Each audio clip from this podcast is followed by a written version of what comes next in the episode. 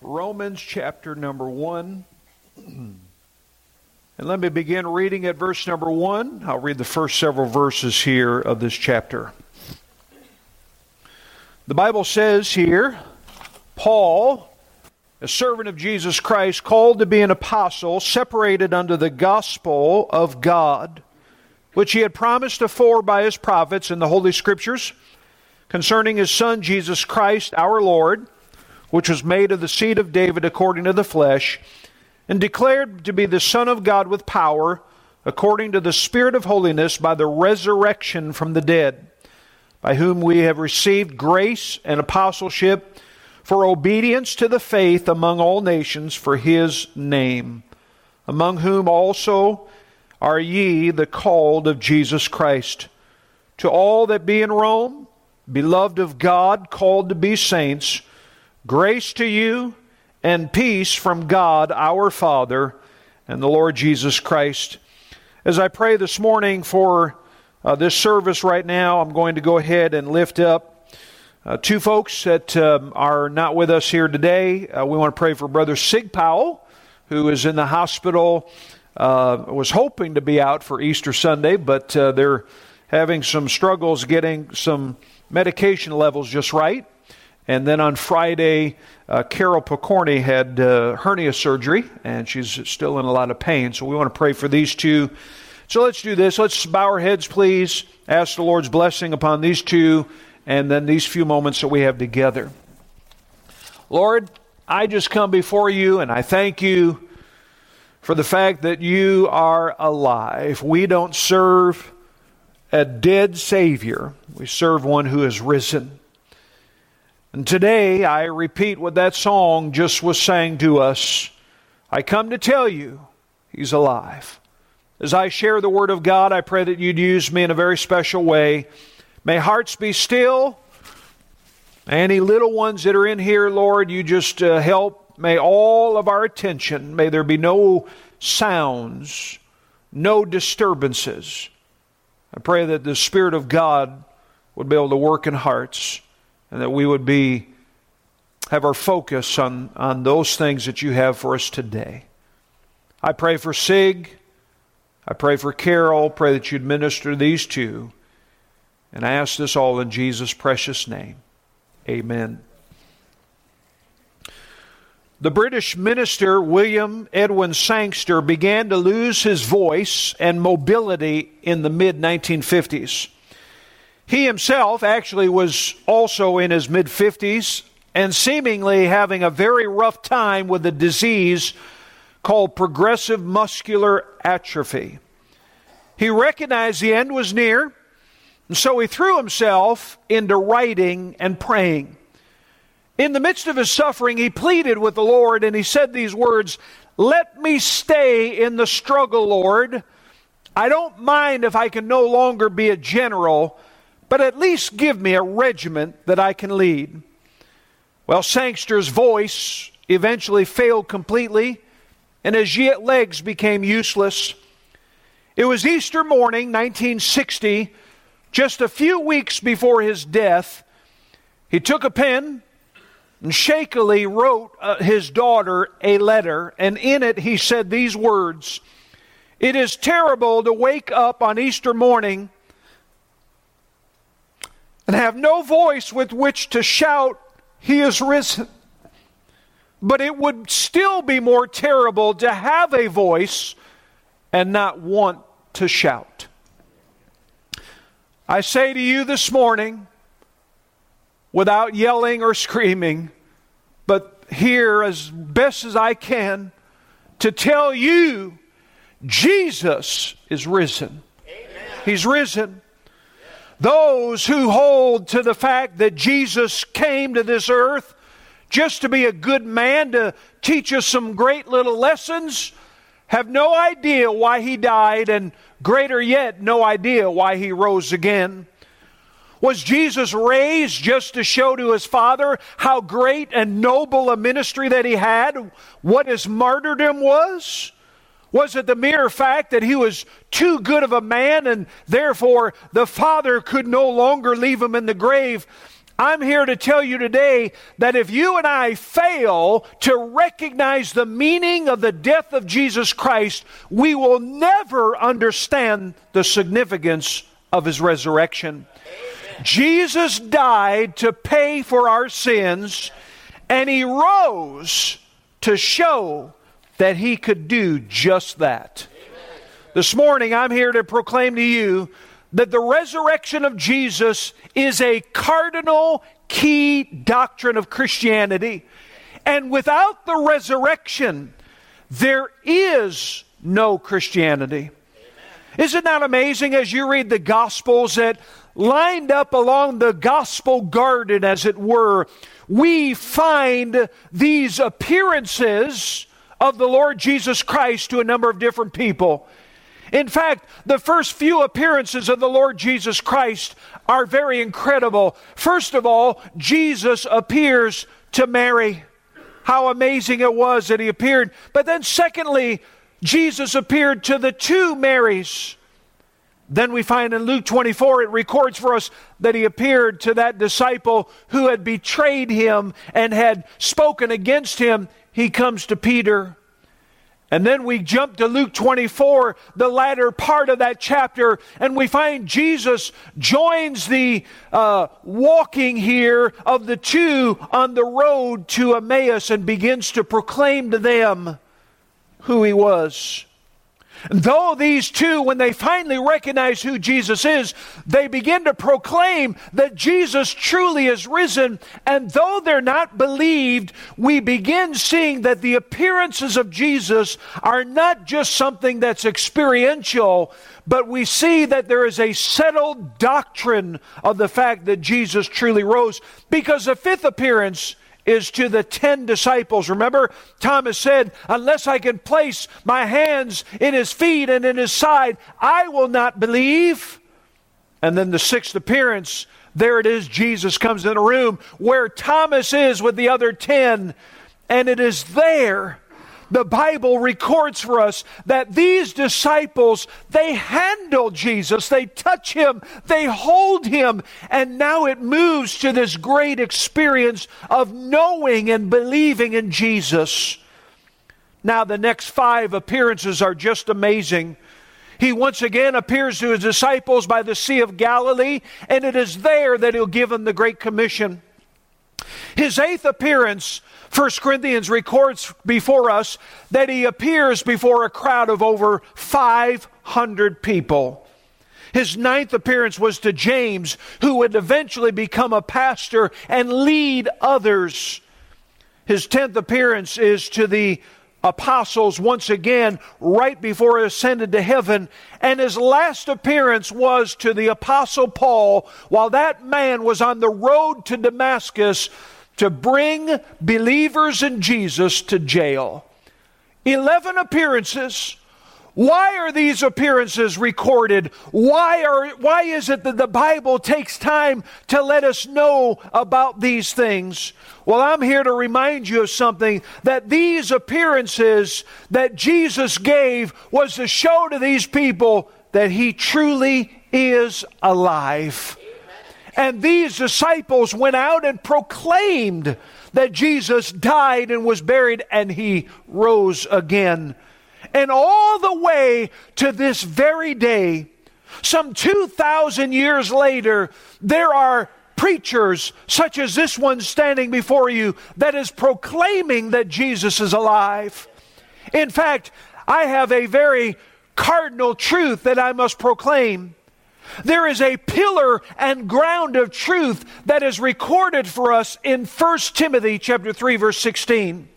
Would you note that verse with me? Very interesting. The Bible says, and without controversy, great is the mystery of godliness. Now, I want you to notice these next six phrases that are given, how the Bible tells us these key truths that are part of the church. First of all, God was manifest in the flesh. That's Jesus coming to this earth, putting upon himself humanity, God manifest in the flesh. Notice, justified in the Spirit. That's the resurrection. Then the Bible says that he was seen of angels, and there were more than angels that just saw him. Those are the witnesses to the fact that Jesus is alive.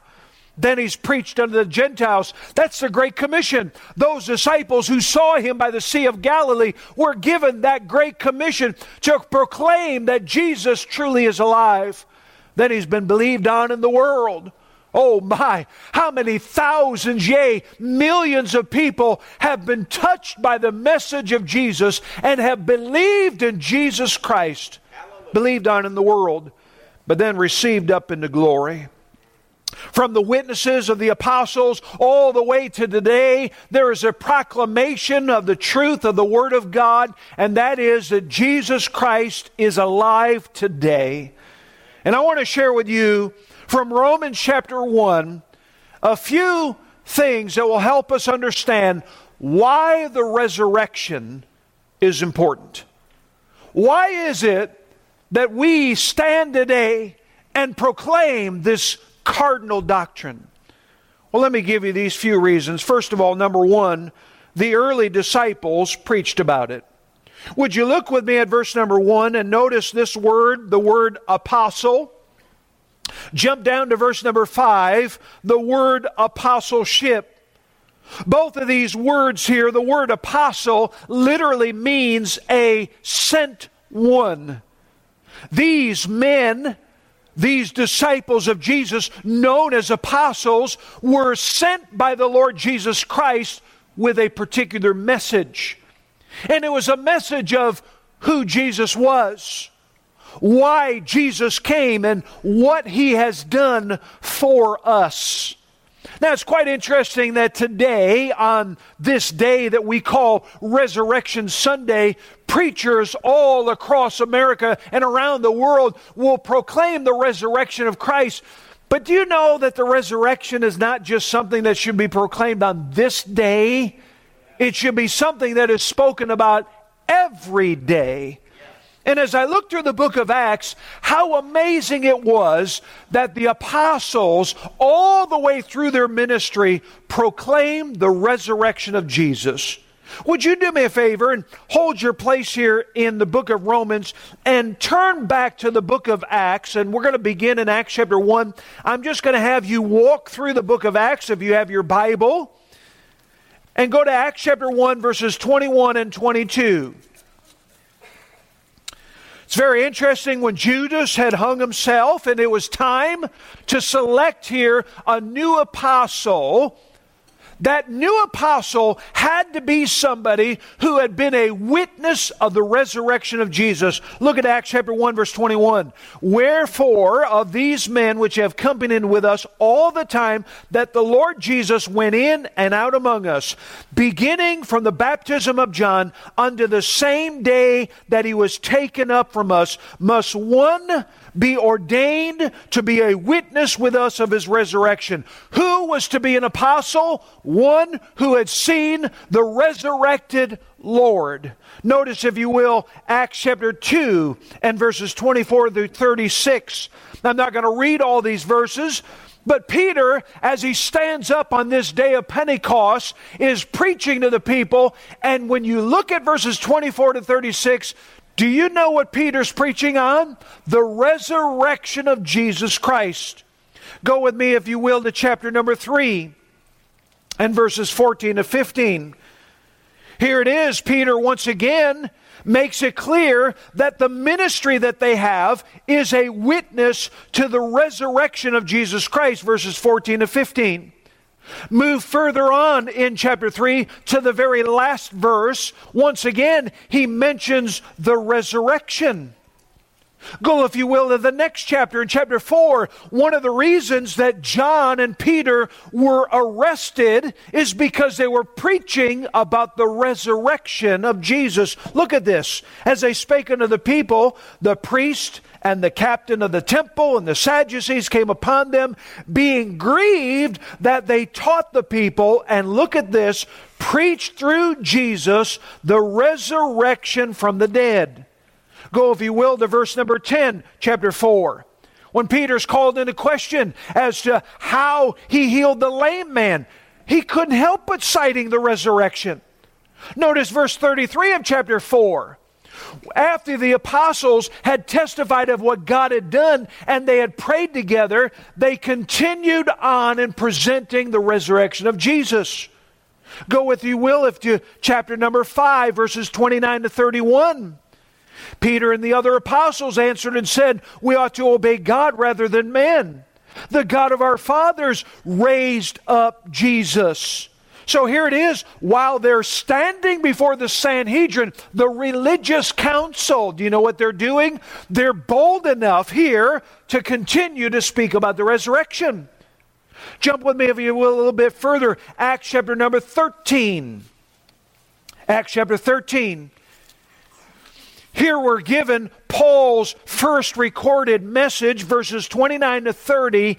And do you know what Paul presents as a known fact?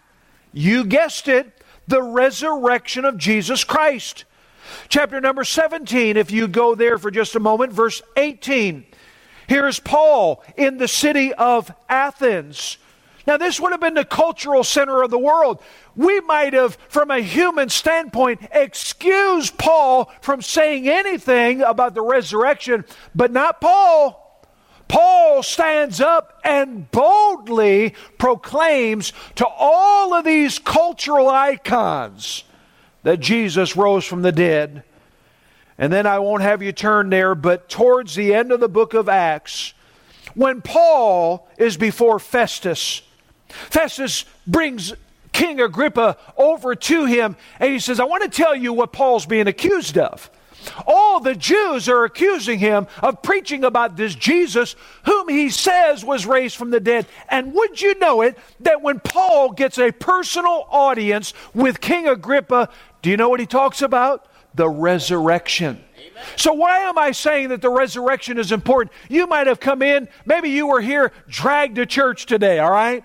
And you're, you know, you got to dress up for church, and here I am on this Easter resurrection day. But I want to tell you something. The resurrection is important because all the way through the book of Acts, the apostles preached on it, proclaimed about it, and told others that Jesus was raised from the dead.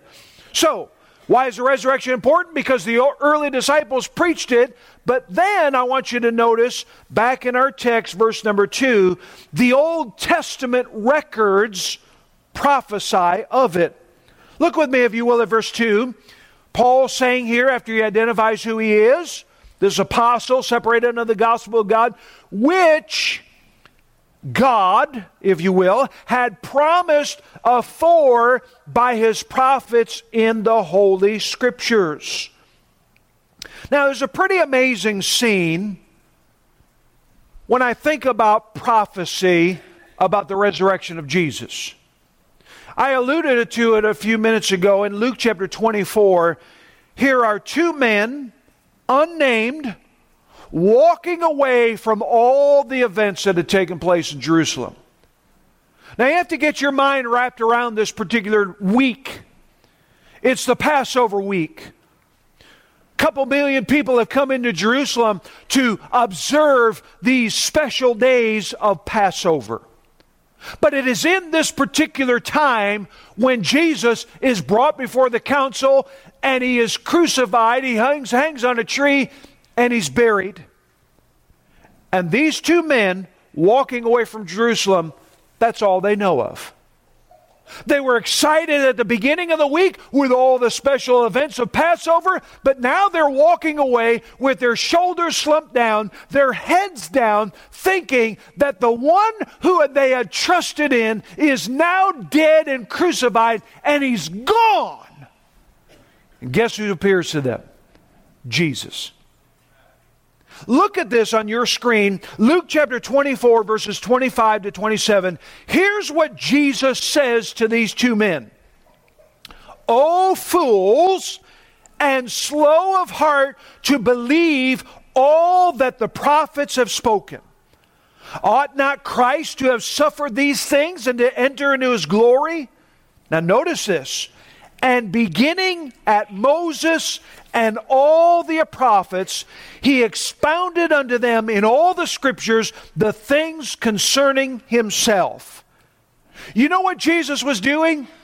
Jesus was reminding them of the Old Testament prophecies that foretold of him, his death, his burial, and his resurrection. Amen. And when they put it all together, they began to go out and preach the resurrection.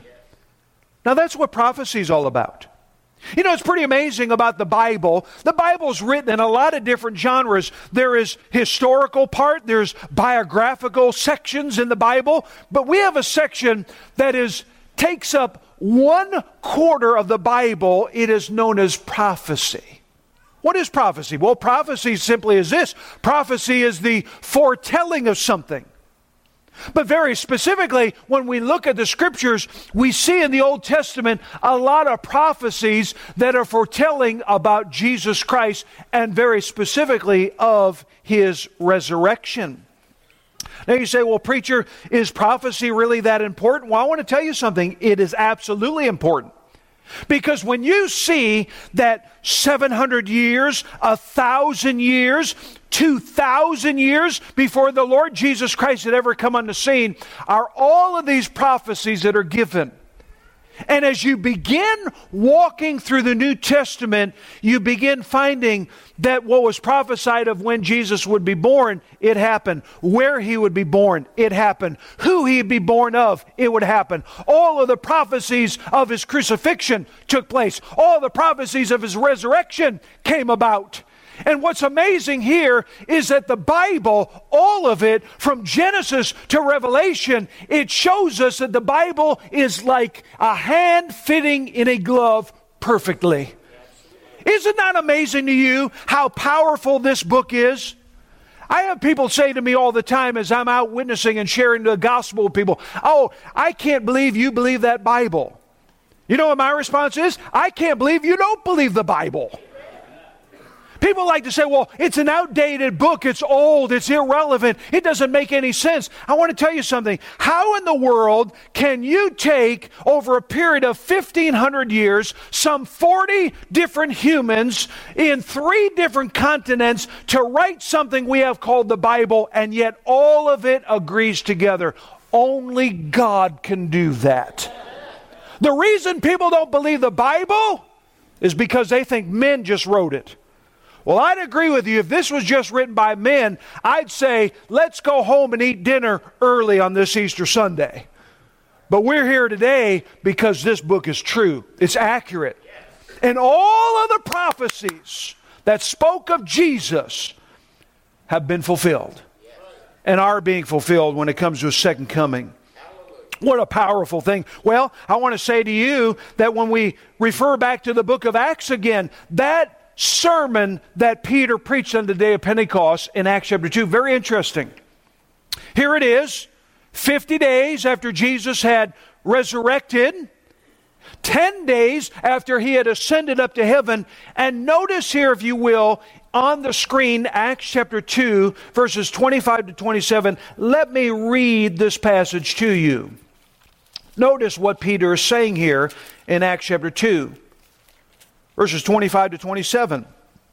For David speaketh concerning him, I foresaw the Lord always before my face, for he is on my right hand that I should not be moved. Therefore did my heart rejoice, and my tongue was glad. Moreover, also my flesh shall rest in hope. Because thou wilt not leave my soul in hell, neither wilt thou suffer thine Holy One to see corruption. You know what Peter's doing here? Peter, in his sermon, is quoting from Psalm chapter 16, verses 9 through 10. He's letting us know that the body of the Lord Jesus Christ would not see corruption and that Jesus would rise again. And in case you think, well, as I read this, I think David might be referring to himself, I want to tell you something. You jump ahead to verses 29 to 31. David makes it clear I'm not referring to me, I'm referring to the Holy One, Jesus Christ, and that was prophesied of him. There's another interesting scripture, and I'm going to have it put on the screen Matthew chapter 12, verses 39 to 40. Would you notice this? But he answered and said unto them, An evil and adulterous generation seeketh after a sign. And there shall no sign be given to it but the sign of the prophet Jonas. For as Jonas, now notice this, was three days and three nights in the whale's belly, so shall the Son of Man be three days and three nights in the heart of the earth. You know what the gospel writer is sharing with us? He's bringing us all the way back to the Old Testament to Jonah. Now, we all know Jonah. We think, well, Jonah's just a cute little story we learn when we're in, in children's church about a man who was given a message by God. He decided to go another way, and there's a big storm. The people throw him over the boat. He gets swallowed up by some big fish, and then he gets spit out on dry ground. And we, that's about all we know. But do you realize that Jonah was written to give us some truths about the Lord Jesus Christ? One of them was this Jonah, three days, three nights in that great fish's belly. And it was a foretelling, it was a prophecy. Jesus brought it out in Matthew chapter 12 that Jesus himself would be three days and three nights in the heart of the earth, predicting his resurrection. What am I trying to tell you today? I'm here to remind you that the resurrection is important because Old Testament prophecy speaks of it. Number three, I want you to notice this it is a proof that Jesus is God. Look with me, if you will, at verses 3 and 4. I love these verses. Concerning, so the prophecy was given in the Holy Scriptures, and who's it concerning? His Son Jesus Christ, our Lord, which was made of the seed of David according to the flesh. Now look at these words here and declared to be the Son of God with power, according to the Spirit of holiness by the resurrection from the dead. Amen. Now, if I were to ask you a question, what is a proof that Jesus is God? How would you answer? Well, there are some people who would say, well, look at the miracles he did. Look at the teachings that he gave. Look at the proclamations that he made about himself. But I want to tell you, the Bible does not give us an indication that any of those things, in and of themselves, were simply a proof of his deity. You know what the Bible tells us here? The Bible tells us that he was declared to be the Son of God. The resurrection showed that. You say, Preacher, how do you know that? Well, let me give you a couple of examples. First of all, the Bible tells us that there were others by the power of the Lord who performed miracles, were there not? Does that mean they're God? No. It showed that they came from God, but it did not mean that they were God. But let me give you another example. In John chapter 2, verse 19, very interesting, you don't need to turn there. But do you remember the scene where Jesus had walked into the temple? Now, you have to understand the temple in these days, the temple was more than just the religious outfit. Outside of the temple, in the various gates and various places where people would come in, would be a lot of business that were going on. There would be people that would be selling lambs for all of the people coming in for Passover. There would be many others that would be selling things that would be needed for that particular week. So I wouldn't say it would be all bad in and of itself, but they had transformed that whole temple into a place of business and not the place of God's house. And so in John chapter 2, Jesus comes in, as you well know, he overturns the table and he basically lets everybody know in there this place shall be known as the house of God. Now, religious leaders that are standing there, arms folded, looking at this one who's come in, and basically asks a question What authority do you have to do this? By whose authority do you have to make this claim that this is your father's house? They knew that he was claiming some deity here. They understood, so they wanted to trap him. And here's what Jesus said in John 2, verse 19 Jesus answered and said to them, He's going to tell them now, here's how you're going to know that I truly am God. Destroy this temple, and in three days I will raise it up. Now, he wasn't speaking about the temple they were standing in, he was referring to his body. Now, they might not have gotten it then, but the Bible tells us later on in verse 20 and 21 that after the resurrection, the disciples did this. Oh, now that's what that meant. That's what Jesus was referring to. Now, I want to tell you something. You read through the scriptures, and there are many resurrections that took place. We read in the Old Testament under the ministry of Elijah and Elisha, we read about uh, uh, uh, when Elisha had died, he was buried, and then there was another man that was buried, and when he touched the bones of Elisha, that man rose again. And how amazing as we get in the ministry of the Lord, the Lord had walked by a funeral procession and had touched the casket of that young boy, and that boy was raised again. Jesus had gone to his dear friend by the name of Lazarus and raised him again. But I want to tell you here's what's different about the resurrection of Jesus. Every one of those resurrections that I told you about, those, each of them, went back to the grave. But when Jesus rose again, he rose to live forevermore. There is nobody like Jesus. There is no one like the resurrected Lord. So, why is the resurrection important? Because the apostles preached about it, because the Old Testament scriptures prophesied, and because it is a proof that Jesus is God. But now I saved the best for last. And here it is Resurrection is important because it is a part of the saving gospel of Jesus Christ. Look back at your text, if you will, please. Notice here, verse number one. Paul, a servant of Jesus Christ, called to be an apostle, separated unto the next word it was good from about three of you. Would you give me that word together? Ready all together? The word? Gospel. All right, that was better. Gospel. What is the gospel?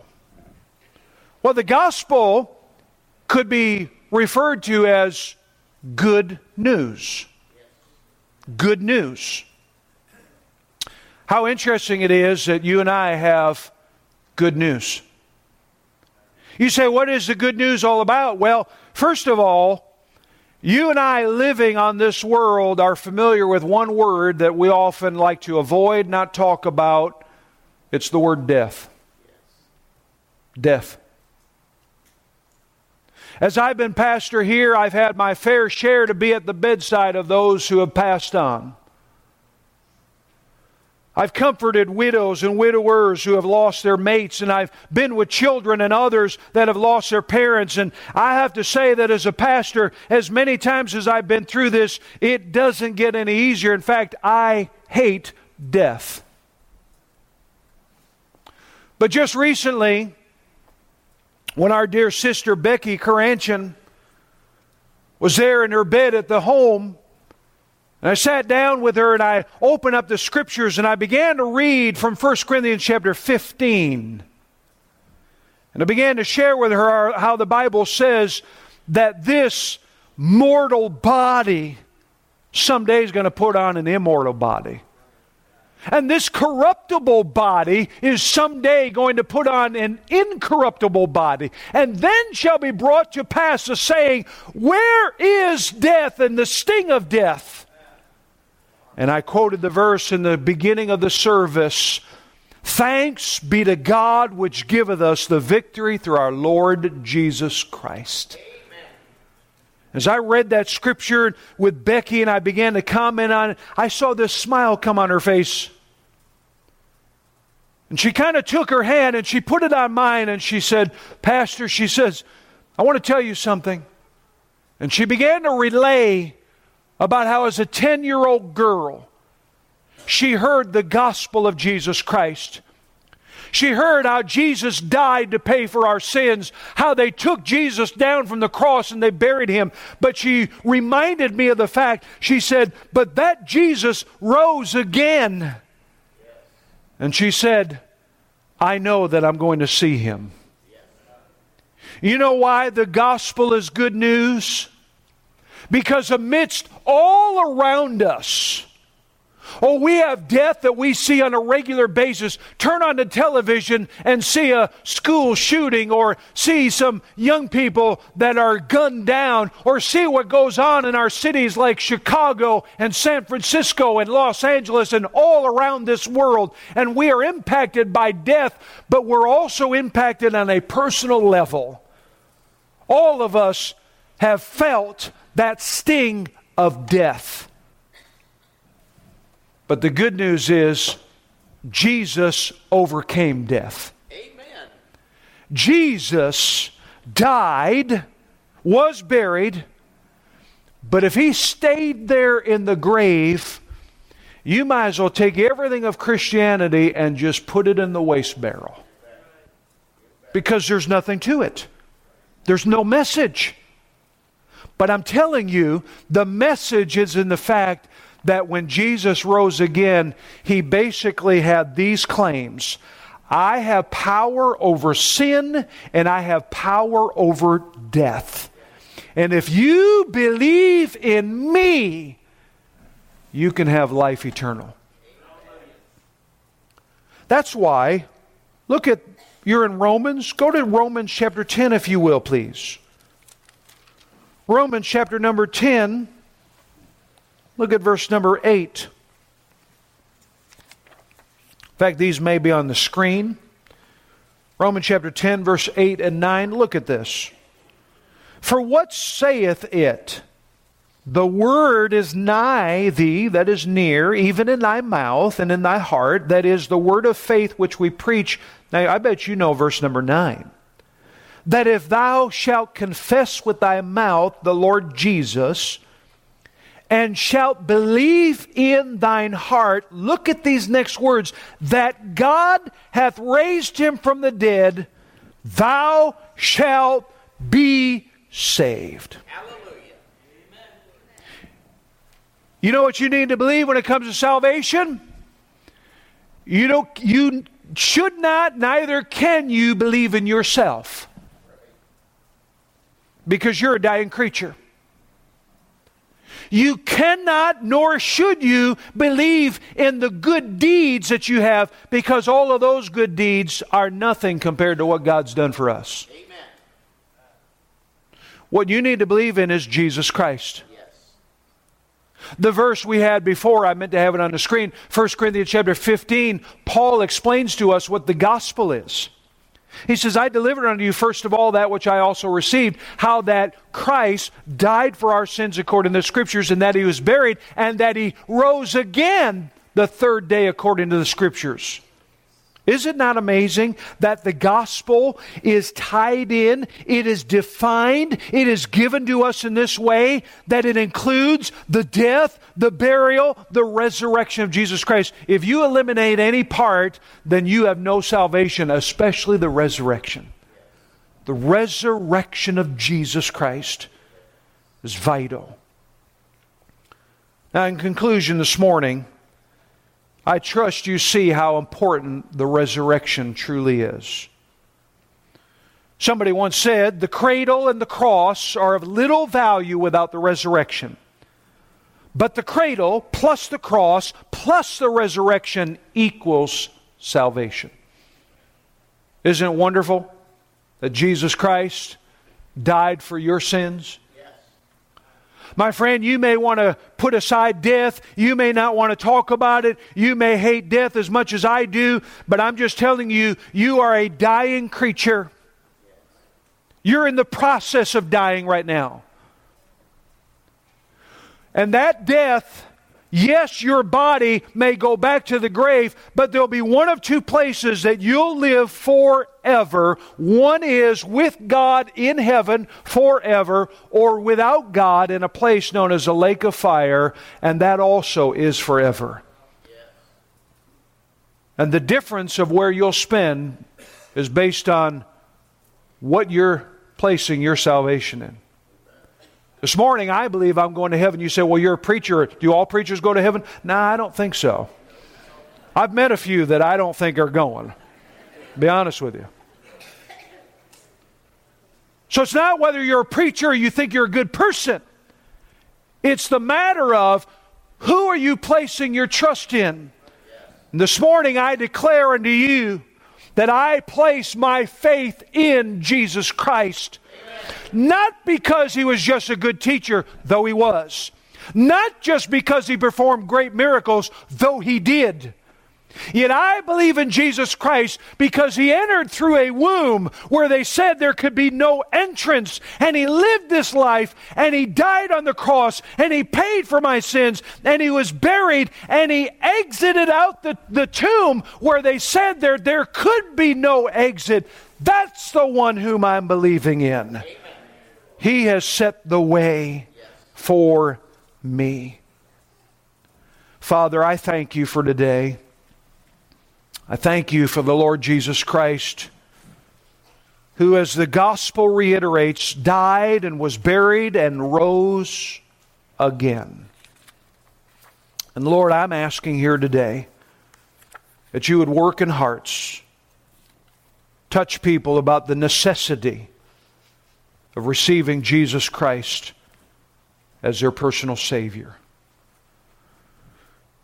Now, just here, while heads are bowed, eyes are closed, please, just for the sensitivity of this moment, I'd like to ask you this question Do you know that Jesus that I spoke about? Has there been a time when you've placed your faith in Him? When you've received Him as your personal Savior? If you can say, Preacher, I, I know that. I remember where I was. I remember praying that prayer and confessing with my mouth and believing with my heart that God raised Jesus from the dead, and I'm putting all my faith and confidence in Him to go to heaven.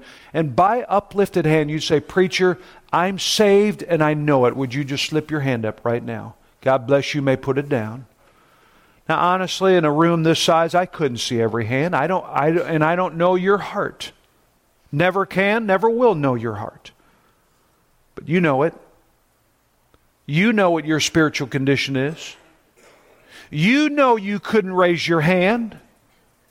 And you understand completely through this message right now that you're lost and without Jesus Christ. And in order for you to go to heaven, you need to place your faith in Him.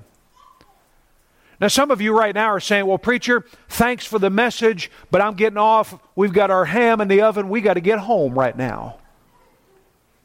Well, I'm here to tell you, you may think you can put off salvation, but when the Bible talks about salvation, it says, Today is the day of salvation.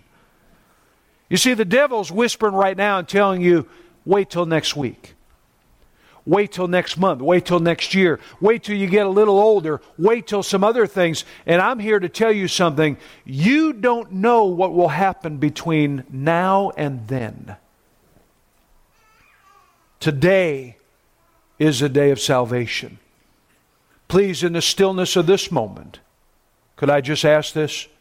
If you're here today and you've never received Jesus Christ as your personal Savior, would you right now?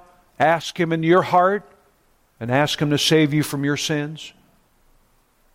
You say, Preacher, how do I do that? I, I want to be saved. I want to know that I'm going to heaven. Right now in your seat, you could pray this prayer. If you would just pray it in your heart silently as I pray it out loud. And please understand, there's no magic in the words. This has to be something from your heart. But why don't you pray this prayer right now? I'll say it in small phrases and you say it as a prayer unto God Dear Jesus, I know that I'm a sinner. I know I've broken your commandments, and I deserve hell. But I believe you loved me, and you died on the cross to pay for my sins. And right now, I'm asking Jesus Christ, God's holy Son, to forgive me of all my sins and become my personal Savior. Are you here right now and just prayed that prayer? I'd like to rejoice with you. I'll, I'll not call you out, I'll not embarrass you, but I'd like to just pray in closing and encourage you about some things. How many would be bold enough that you're not ashamed of Jesus?